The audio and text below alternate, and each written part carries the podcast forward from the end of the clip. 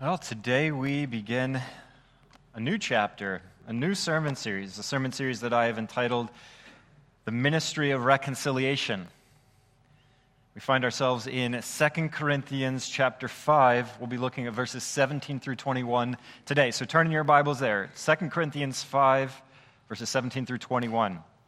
And though we do begin a new sermon series today, we are not beginning something new. The sermon series is really meant to be a continuation or a follow up of the book of Revelation. Because we had the opportunity to behold many glories in Revelation, amazing, awesome things. And I know that I, at least, have been gripped by the immense and important re- responsibility that Christ has given to the church. An immense responsibility. I-, I hope that you have likewise been gripped. We'll talk about that responsibility more shortly. But Revelation, what we saw in Revelation, it was telling us that unquestioningly, Jesus Christ is the victor of history. He is the hope of the nations. There is no salvation apart from Jesus, there is no eternal life without him. And today, Christ reigns on heaven's throne. As Peter writes, Jesus Christ, who has gone into heaven and is at the right hand of God with angels and authorities and powers having been subjected to him.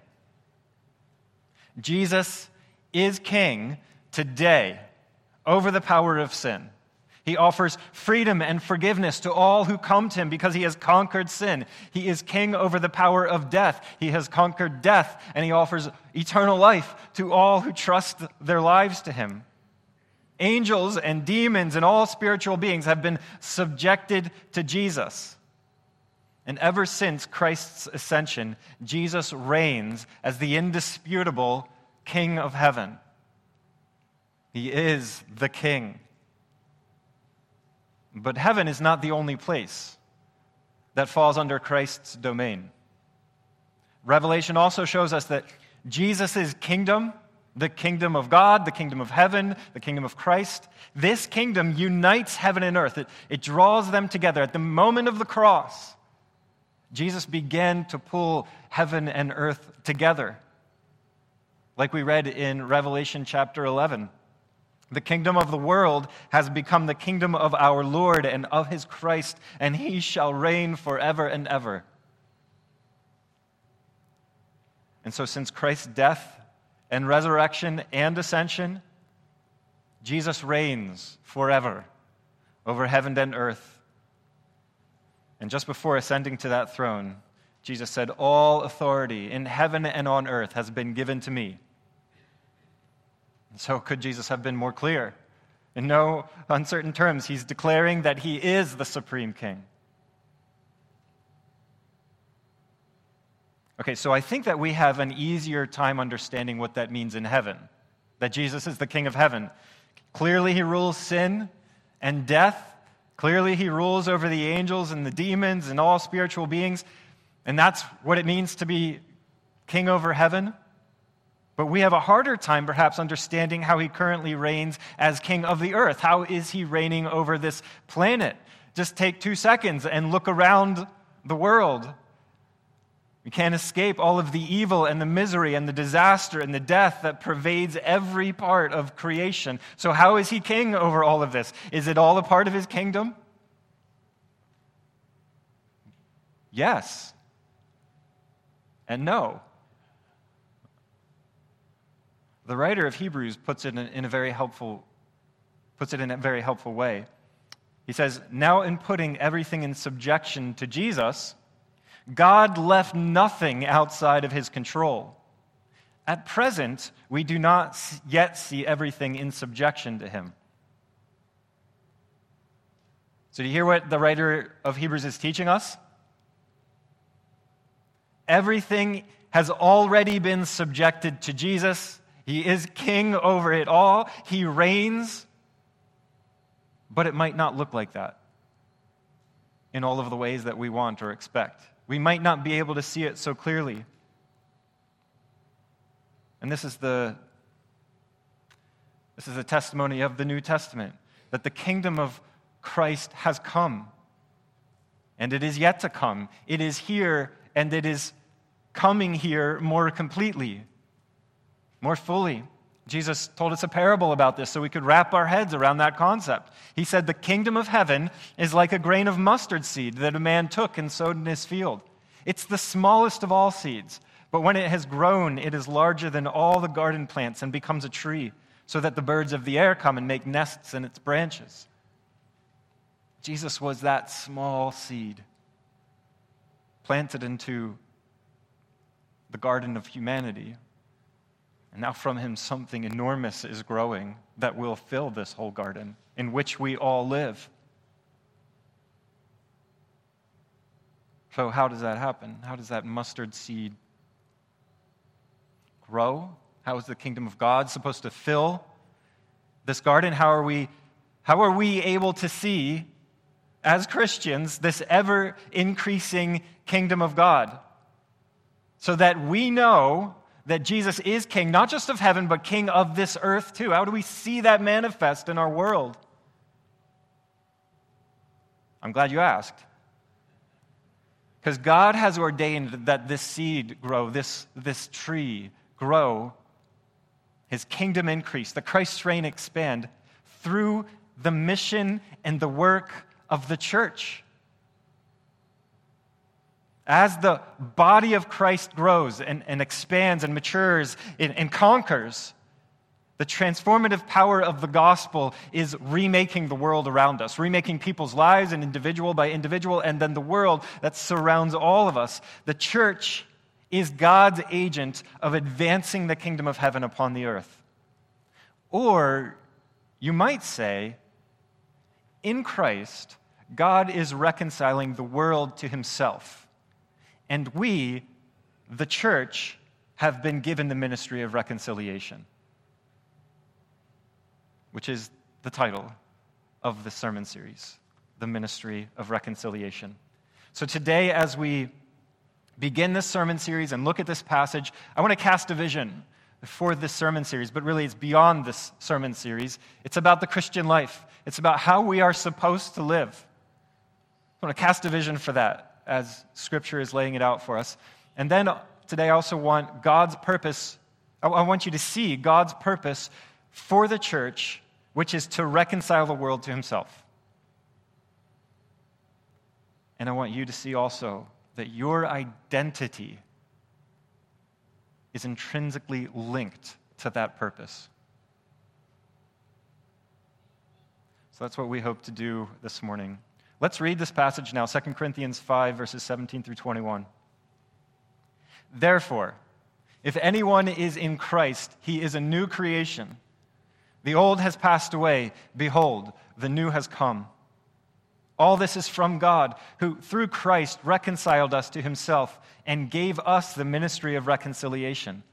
That is, in Christ, God was reconciling the world to himself not counting their trespasses against them, and entrusting to us the message of reconciliation. Therefore, we are ambassadors for Christ, God making his appeal through us. We implore you on behalf of Christ, be reconciled to God. For our sake, he made him to be sin who knew no sin, so that in him we might become the righteousness of God. Let's pray.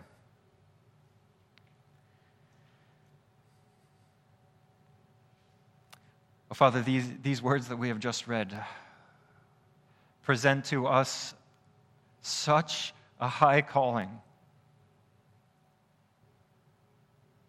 Give us eyes to see that calling, heart that beats with passion to fulfill that calling. Let's be faithful and obedient, to be ambassadors for you and not shrink back from it. You've created us for this. Now allow us to live faithfully in it, even as we receive your word this morning. Give us ears to hear and hearts to receive. I pray in Christ's name. Amen. Have you ever wondered what God's purpose for all creation is? Like the most ultimate, highest purpose? I hope you've thought about that, and I hope that many of you can answer it. The highest purpose in the mind of God for all creation is that he be glorified. All things are to glorify God, or as Paul writes, for from him and through him and to him are all things. To him be glory forever. Amen. All things are for the glory of God. All creation exists for the glory of God. God exists for his own glory. It is the highest purpose. There is nothing beyond it. So, all creation in heaven and on earth is for the glory of God.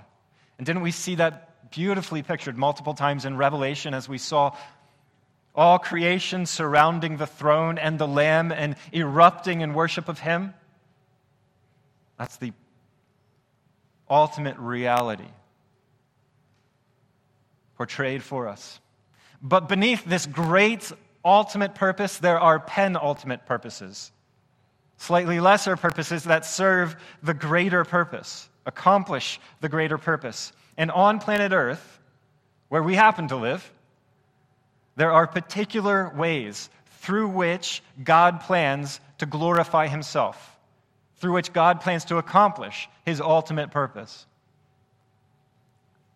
Our passage today contains two of the most clear, most profound statements of how God intends to glorify himself on earth. These two purposes cannot be divorced from one another. They work together, like a husband and wife work together, like a, a head and a body work together. Maybe like a melody and a harmony work together. So, first, let's go with that image the melody. The melody is the center of a song, right? It's, it's the thing that draws you in, it's the, th- the thing that gets stuck in your head, and it stays with you.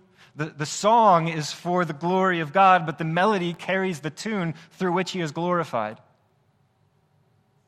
And the melody of this God glorifying song is the gospel of Jesus Christ. See that in verse 19. In Christ, God was reconciling the world to himself. In Christ, God was reconciling the world to himself. That's the center of the passage today, both in, in a physical sense and in a spiritual sense. The, the melody, the center of the song today is where we, that's where we start right here with this gospel of Jesus Christ, because everything in the passage and everything in reality builds itself around that, that great melody. And so here's how it sounds. When sin entered the world, humanity falls away from God, crashes into devastation. And ever since, every single human that is born is born a broken sinner. A sinner by birth and a sinner by choice. We are enemies of God children of wrath by nature. And because of our rebellion against God, all physical reality was subjected to futility. As Paul writes in Romans 8:10 or 8:20. Our, so our corruption spills out of us upon the earth in thorns, in death. And indeed, death is the consequence of sin, and every sinner deserves to die, every one of us born into sin, chosen, choosing to sin. Every one of us deserves to die. But out of the devastation of, of the fall, this melody begins to rise. This melody rising and building, reaching crescendo when God the Son takes on human form and becomes flesh and blood like one of us. The melody of creation is that God is reconciling a fallen world to himself through Jesus Christ and all of it for his glory.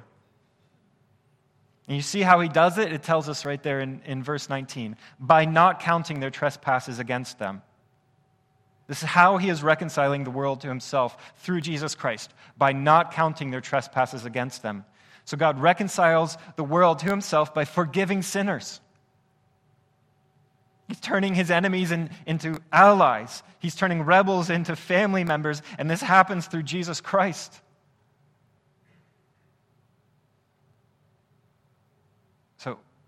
How, do, how does that happen through Jesus Christ? What are the me- mechanics of that? That's verse 21. Look at verse 21. For our sake, he made him to be sin who knew no sin, so that in him we might become the righteousness of God. That's a very succinct gospel announcement or gospel description. On the cross, Jesus chooses to sacrifice himself, his perfect life, on behalf of ours, in our place, our substitute. All the sins of the elect placed upon his shoulders. He suffers our shame, he suffers the separation we deserve from God, and he suffers our death on the cross. He became sin when we were the sinners. He suffered the consequences we have earned. And it doesn't end there. Because behold, from this empty tomb bursts the gospel of Jesus Christ, and it soars to the highest heights of heaven, where we are seated with Christ, as Ephesians 2 6 tells us. We are seated with Christ at the right hand of God. From grave to heaven's throne. 2 Corinthians 5:21 says that Christ has given his own righteousness to all who believe. You, wretched and pitiable and poor, and yet God has flooded you with such extravagance of love. Once wretched, now beloved, once pitiable, now lights of the world, once poor, now possessing everything. Is there no measure to the love and the generosity of our God? And so, as we see his immeasurable grace poured out upon undeserving sinners. It should fill every one of our hearts, unifying all of our hearts to glorify him who is merciful, who gives his favor to the unfavorable. And we do it through this melody of Jesus Christ, crucified, risen, and ascended to the throne. Jesus became sin so that you could become the righteousness of God. That's a transformation so complete, so thorough and exhaustive that Scripture calls it new creation. That's verse 17 in our passage. Therefore, if anyone is in Christ, he is a new creation. The old has passed away. Behold, the new has come. Jesus reconciles you to God by recreating you, by making you new. For when He gives to you the Holy Spirit to dwell in your heart, faith springs to life, and you are made new, or you are born, born of the Spirit. As Jesus said, Truly, truly, I say to you, unless one is born Unless one is born again, he cannot see the kingdom of God. Unless one is born of water and the Spirit, he cannot enter the kingdom of God. That which is born of the flesh is flesh, that which is born of the Spirit is spirit. If you are in Christ, then the Spirit is in you, and God has recreated you. He has made you new. The old has passed away, the new has come. Paul understood this so powerfully in one of my favorite passages in all of the Bible. I have been crucified with Christ. It is no longer I who live, but Christ who lives in me. And the life I live in the flesh, I live by faith in the Son of God, who loved me and gave himself for me. It is no longer I who live, but it is Christ who lives in me. You see, being a new creation means that everything is different now. Everything has changed. It cannot remain the same. It must not. You no longer live like you once did. This person enslaved to sin with sinful desires and selfish pursuits. That's not you anymore. Now you live as one united to Christ, in Christ, pursuing the things of Christ, advancing his kingdom, living for his kingdom, not your own kingdom. You have been made new. And this is the God glorifying melody of the gospel. And there is another part there is a harmony for immediately after that crescendo, when God becomes flesh, the harmony enters the song. And this is the second penultimate purpose in our passage today. The second penultimate purpose for your reality, your existence. And it's another complementary way through which God glorifies himself. Look at that in verse 18 now. All this is from God, who through Christ reconciled us to himself and gave us the ministry of reconciliation. God has given us, us the church, the ministry of reconciliation. Man, that should blow your mind.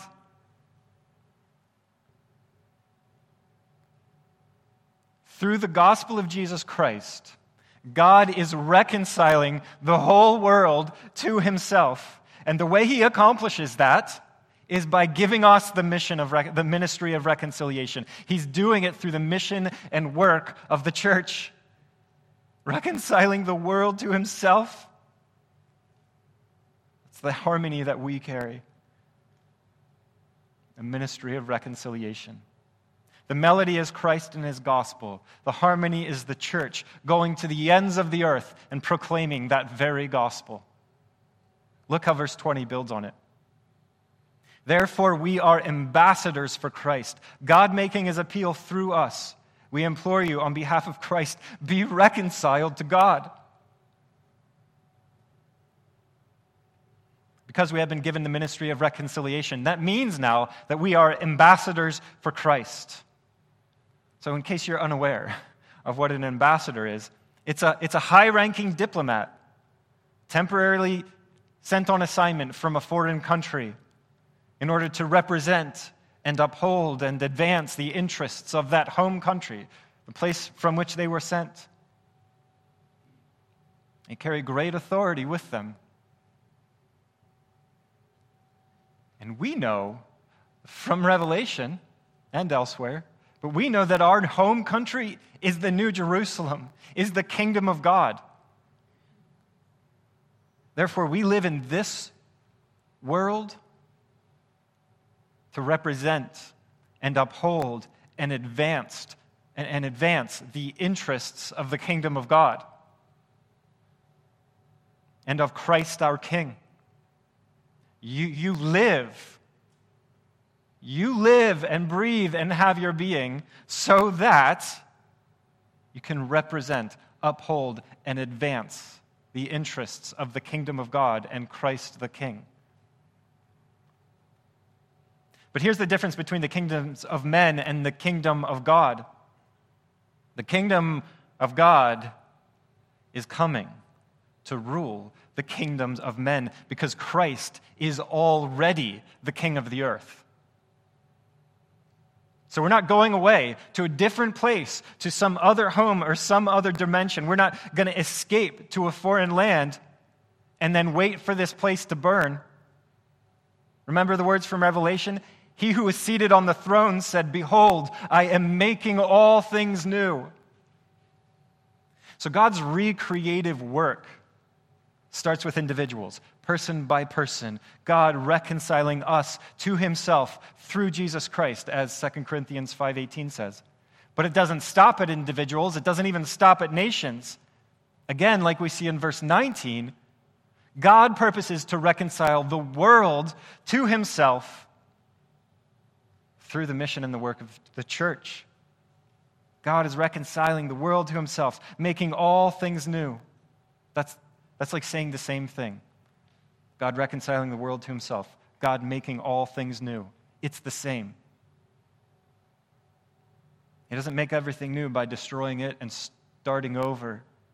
He makes it new by reconciling it to himself through the gospel of Jesus Christ. Therefore, we are ambassadors.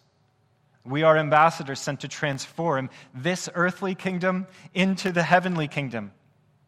The heavenly kingdom that is already here and is coming in greater and greater waves.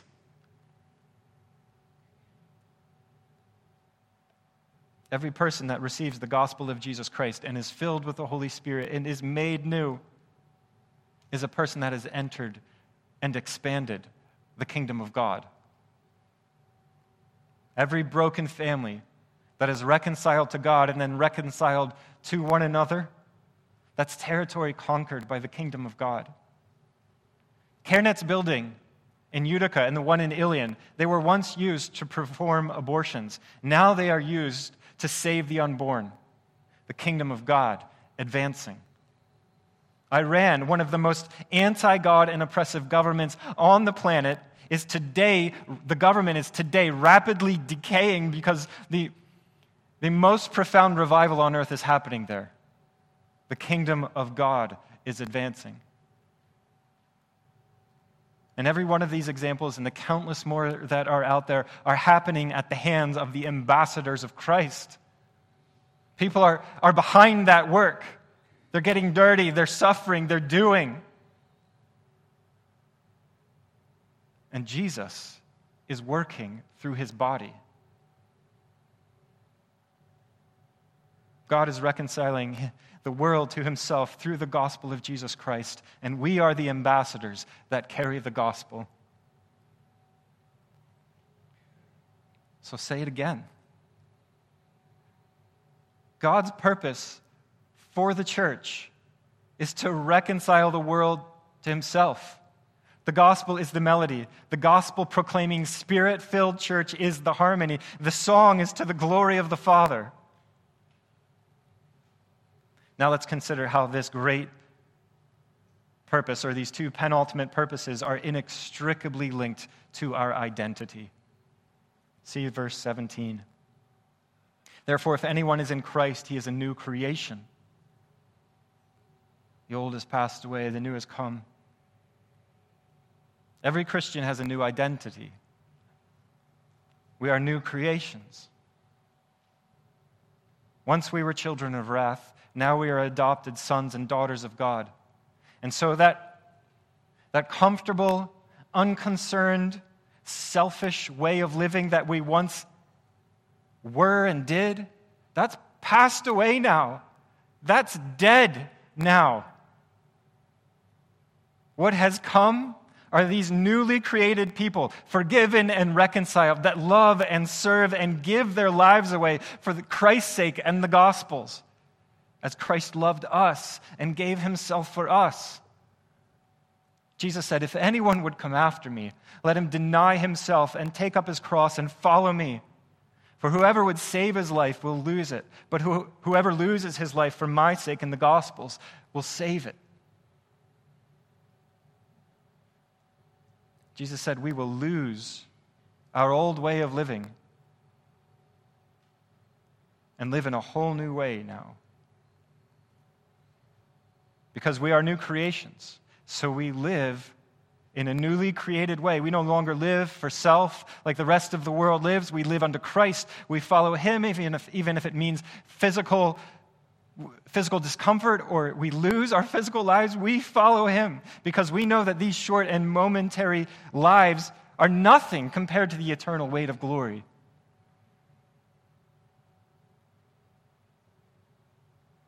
And that's not, though, that is not the end of our identity in Christ that we see in this passage today. There's a second part to that identity. For to be made new is to be made into something new, is to be given a, a purpose, a job, a commission. We're not to just sit around and be happy with our newness, though that's a good thing, but that is not where it stops. This new purpose, this part of your identity, is to grip everything about you. The second part of ident- our identity in Christ is clearly stated at the beginning of verse 20. We are new creations and we are ambassadors. So we already discussed what it means to be an ambassador, what that looks like. We live in a world to represent, uphold, and advance the interests of the kingdom of God. And as ambassadors, we have been given the ministry of reconciliation. The reconciliation that God purposes for the world, wills for the world, that reconciliation, He entrusts it to us.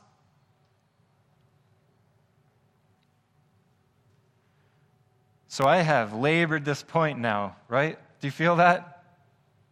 I have labored that point. But that's because we need it to be drilled into our heads and in our hearts. We need it to penetrate the deepest parts of who we are. We need it to shape our lives. You are new creations and you are ambassadors. That means you cannot be a new creation and not also be an ambassador. You cannot be an ambassador if you have not been created new. You cannot have one without the other. You must have both, and you are both in Christ. If you are truly Christ's. So rejoice in your newness of life. Rejoice in the fact that you have been made new. You have been saved. You've been forgiven and redeemed and reconciled unto God. Know these things deeply and rejoice in them. They are your joy to the glory of God. But are you equally stirred and moved, transformed by the reality that you are an ambassador of Christ? That God has entrusted to you the ministry of reconciliation, the ministry that unites heaven and earth. What an incredible job that is. So I hope that you are stirred because there is a lot of work. There's an enormous task that's right in front of us. The whole world reconciled to God.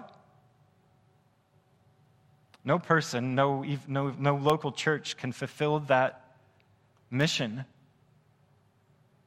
So, what we can do is look at our local context, the one in which we have direct influence that we can, that we can impact today. So I want to do that for a moment. I want to consider the context in which we live. This population here, Emmanuel's population, we live mostly in two counties, Oneida and Herkimer. So I'm going to show you some numbers from the latest census about these two counties. Combined, in Oneida and Herkimer counties, there are 291,410 people living. So almost 300,000. Of that population, again, according to the last census, the Protestant population, 25,813. 8.9% of the population. 8.9%. Dare I say that just being Protestant does not mean Christian, does not mean a follower of Christ. But with that generous number, do you know how many that means are lost? I want you to remember this number 265,597 people are going to hell if they die today. 91% of the population of Oneida and Herkimer counties. And I hope that that troubles you. That's a lot of souls passing into eternal destruction. And small compared to our state. 20 million people in New York. Maybe 2 million are saved almost 18 million people going to hell? Man, the task is big. That burden of responsibility Christ has placed on our shoulders, church, to reconcile this Mohawk Valley, this state, unto Him. He has placed us as ambassadors here, here in the Mohawk Valley, here in this moment of time, we are here to be ambassadors to these people around us that are perishing. Who else is going to do it? It's our job. So I know that that's staggering and troubling. Rightly. But here's a hopeful thought. If we put all of our lives together right now, and we add up all of our families and our friends and our classmates and our coworkers and our neighbors and teammates, all of those that we have direct influence on, we easily have a direct influence on 5,000 people. That's, that's without going out of our way. Imagine what would happen if just 50 of them, of those 5,000, were reconciled to God and made new. Just 50 of them. They then become ambassadors of Christ. Then they begin to spread the good news of the, of the kingdom of God to make a difference as they influence their community and they make disciples and then their disciples make disciples and so on it goes. That's the model of New Testament disciple making, disciples making disciples. This is New Testament evangelism and it has an exponential concept built into it. it reality doesn't always play out exponentially, but the potential is there. Of the 5,000 people that we have a direct influence on, if only 50 came to Christ, how many thousands more might come from them?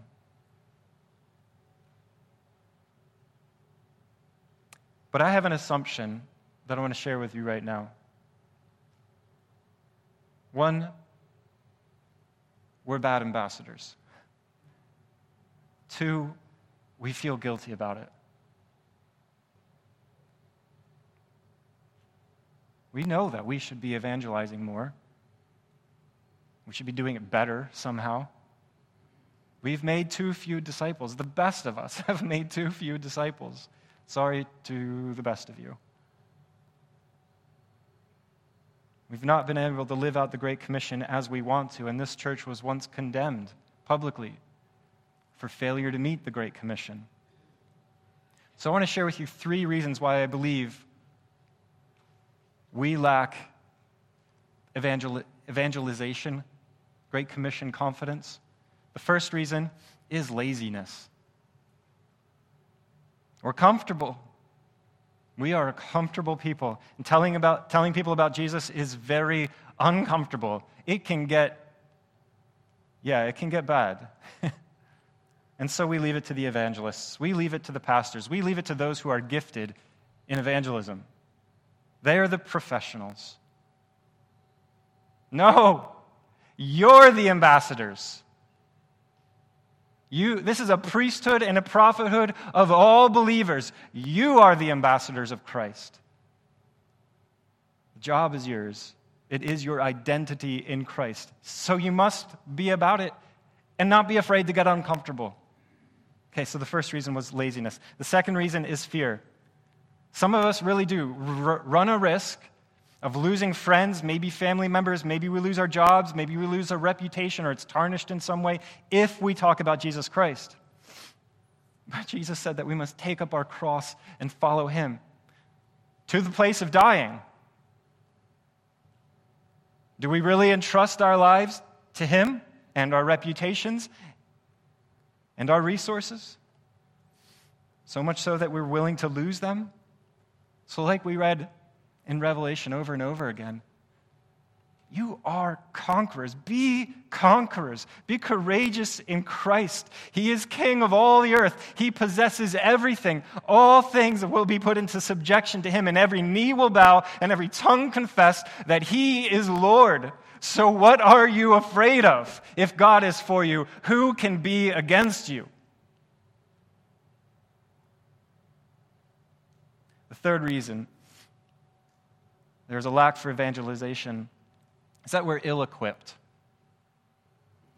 We want to be better ambassadors, but we don't know how.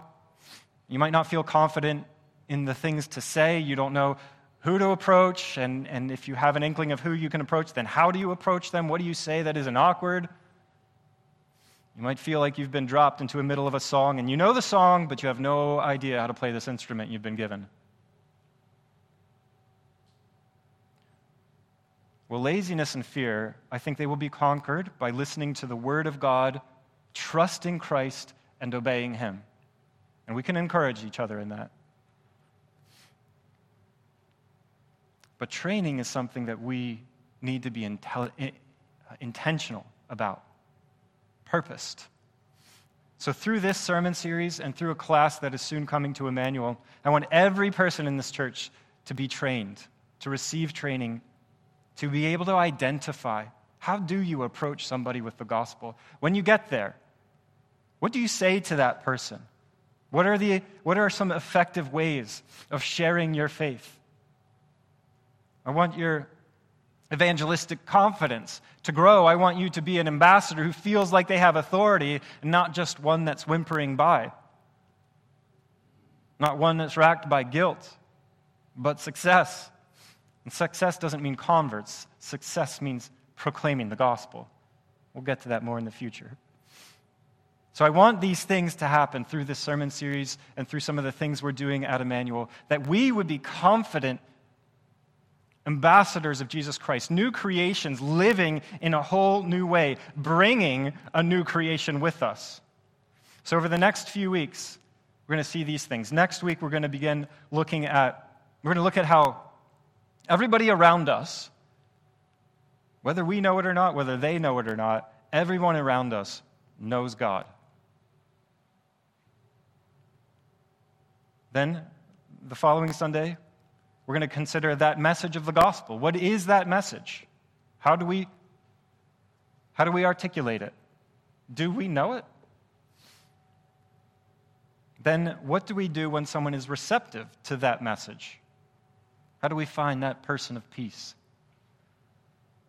Then we will uh, talk about clearly sharing the gospel. So you have the gospel, you've identified who might receive that gospel. How do you clearly share that gospel? We'll talk about discipling. We'll talk about helping to lead people through the Bible. All kinds of wonderful, very practical things that I think, I hope, my prayer is, will make you more confident ambassadors of Jesus Christ. Because we don't want to go out into this hostile world ill equipped or be in the middle of a song and be clanging around. Even still, the best trained athletes, they need to exercise, they need to eat right, they need to practice, they need to be disciplined. So you can receive all the training in the world, and then if you don't do anything with it, that falls on one person. Training is not playing the game. So we will train together, we will encourage one another, we will learn, and then we will go out as ambassadors of Christ with a ministry of reconciliation, telling everybody about how through Jesus they can be reconciled to God. Look at that. Verse 20. God making his appeal through us, we implore you, on behalf of Christ, be reconciled to God. For our sake, he made him to be sin who knew no sin, so that in him we might become the righteousness of God. We have been reconciled to God. We are new creations in Christ. We are caught up in this melody of God's great purpose to reconcile the world to himself through Jesus Christ. Now take that to the world, carry that harmony into this world. Jesus is king of all the earth, and the people need to know it. Father, we thank you so much for the work that you have done in us to recreate us and make us new, transforming us into the image of your Son. Amazing. And now help us to be faithful to the calling that follows, that we would be faithful ambassadors, obedient and confident and, and disciplined, going and proclaiming with all boldness and courage, conquerors, bringing honor and glory to your Son, to your name. Hallowed be your name. Your kingdom come, your will be done on this earth as it is done in heaven. We pray in Christ's name. Amen.